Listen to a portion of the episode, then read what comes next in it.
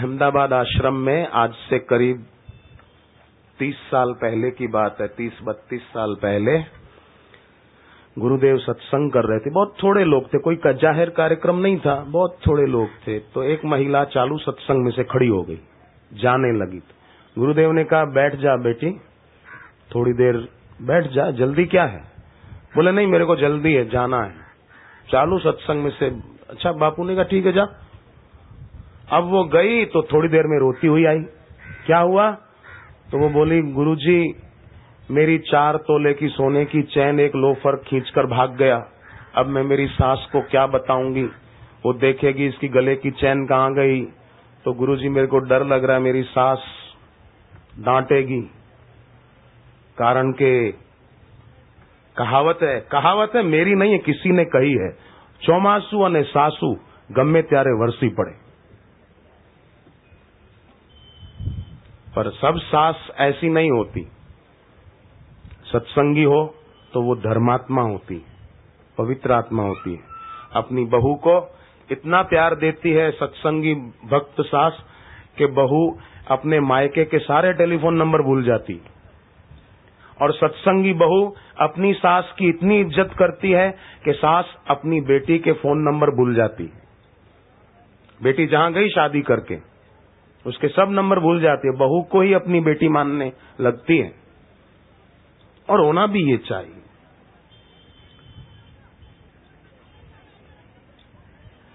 तो वो रोने लगी कि मेरी सास मेरे को डांटेगी, चार तोले की सोने की चैन। तो गुरुदेव ने कहा, मैं तुझे पहले कह रहा था, मत जा अभी। बात मानी नहीं। अब बैठ, रो नहीं।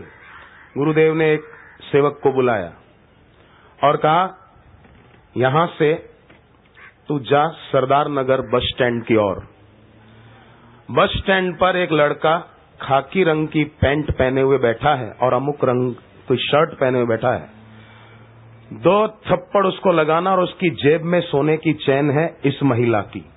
जा लेकर आ। वो गया और सचमुच बस स्टैंड पर वो आदमी वैसे ही हुलिये वाला मिला।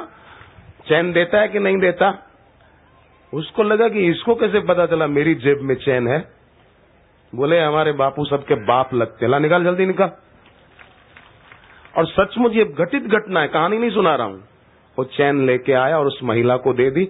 वो तो नाचती हुई घर गई कि अब कभी बीच में से नहीं उठूँगी। और बापू ने कहा भी था, मत जा। फिर भी गुरुजी की बात काट कर गई तो चैन गई। दूसरी बार क्या हुआ कि अहमदाबाद आश्रम में बहुत कम लोग थे उस समय। ज़ाहिर सत्संग नहीं था। गिने चुने सत्संगी भक्त जो रोज दर्शन के लिए आते थे, वो आके बैठे थे। तो जूते चप्पल स्वाभाविक दूर उतारते हैं ना, गुरु के सामने अदब से बैठते हैं। गुरुदेव के सामने बैठे हो ना तो कभी भी, अभी तो मैं तो आपका गुरु भाई हूँ, कैसे भी बैठे मज़े से, सहज में, पर गुरुदेव बैठे हो व्यासपीठ पर तो गुरु के सामने कभी एक पैर के ऊपर दूसरा पैर चढ़ाकर नहीं बैठना चाहिए। ऐसे कई लोग बैठते ना, यूँ करके। पैर के ऊपर पैर चढ़ाना, ऐसे नहीं बैठना चाहिए। अभी भले बैठो। मैं तो गुरु भाई हूँ आपका, अभी भले। पर गुरु के सामने नहीं। गुरु के सामने बैठे बैठे आपका घुटना थक गया, समझो। और आप गुरु जी के सामने फिर यूँ करके बैठ गए। तो ये भी बेअदबी है। गुरु के सामने बैठने में भी अदब हो। बात जरा ऐसे ही लगे कि छोटी सी पर है पते की। हर छोटी छोटी बात में शिष्य जितना गुरु का अदब करेगा, गुरु के सामने अदब से पेश आएगा, उतना आठ प्रकार की लक्ष्मी उसके पीछे पड़ेगी। वो न चाहेगा तो भी आएगी। अष्ट लक्ष्मी मैं नाम बताऊँगा, लक्ष्मी के आठ नाम। जितना गुरु का अदब करेगा, अदब से पेश आएगा गुरु के आगे, उतना आठ लक्ष्मी न आए तो आपका जूता और मेरा सर। ધોકો હોય ને કપડા ધોવાનો એ તમારો ધોકો ને મારું માથું आठ लक्ष्मी ना आए तो अदब सिंधी भाषा में कहावत है जेत्रो अदब उतरो नसीब जितना गुरु के सामने अदब से पेश आएगा शिष्य कोई शिष्य ऐसा हो गुरु से रूठ जाए और गुरु के सामने ही ना आए नहीं बात करूंगा मैं गुरु जी के सामने नहीं जाऊंगा रूठ जाए गुरु से अश्रद्धा नहीं रूठ जाए गुस्सा हो जाए वो इतना बड़ा पाप नहीं है, पर बेअदबी बहुत बड़ा पाप है। बड़ा खतरनाक पाप है, बेअदबी। ये ना हो, कभी भी ना हो। कैसे भी हमारे गुरु हैं, स्वामी हैं माई बाप हैं, हमारे मालिक हैं, उनके सामने बेअदबी? अकेले में बैठ के रो लो, पर बेअदबी नहीं। अति अघ गुरु अपमानता सही नहीं सके। महेश, तुलसीकृत रामायण में आता है काकभूषुंडी कहते हैं, मेरे गुरु का मैंने अपमान कर दिया, बेअदबी।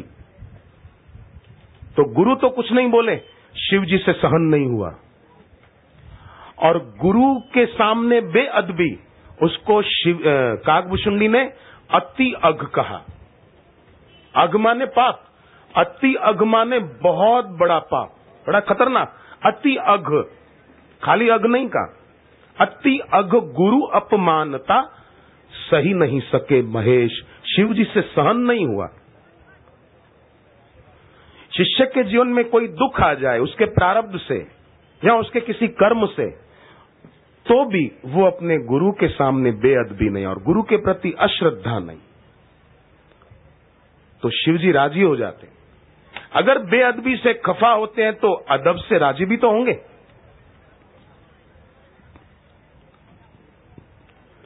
उससे शिष्य के पाप कट जाते अदब से, तहजीब से, सभ्यता से। तो सब लोग सत्संग में बैठे थे, जूते चप्पल दूर उतारे हुए थे।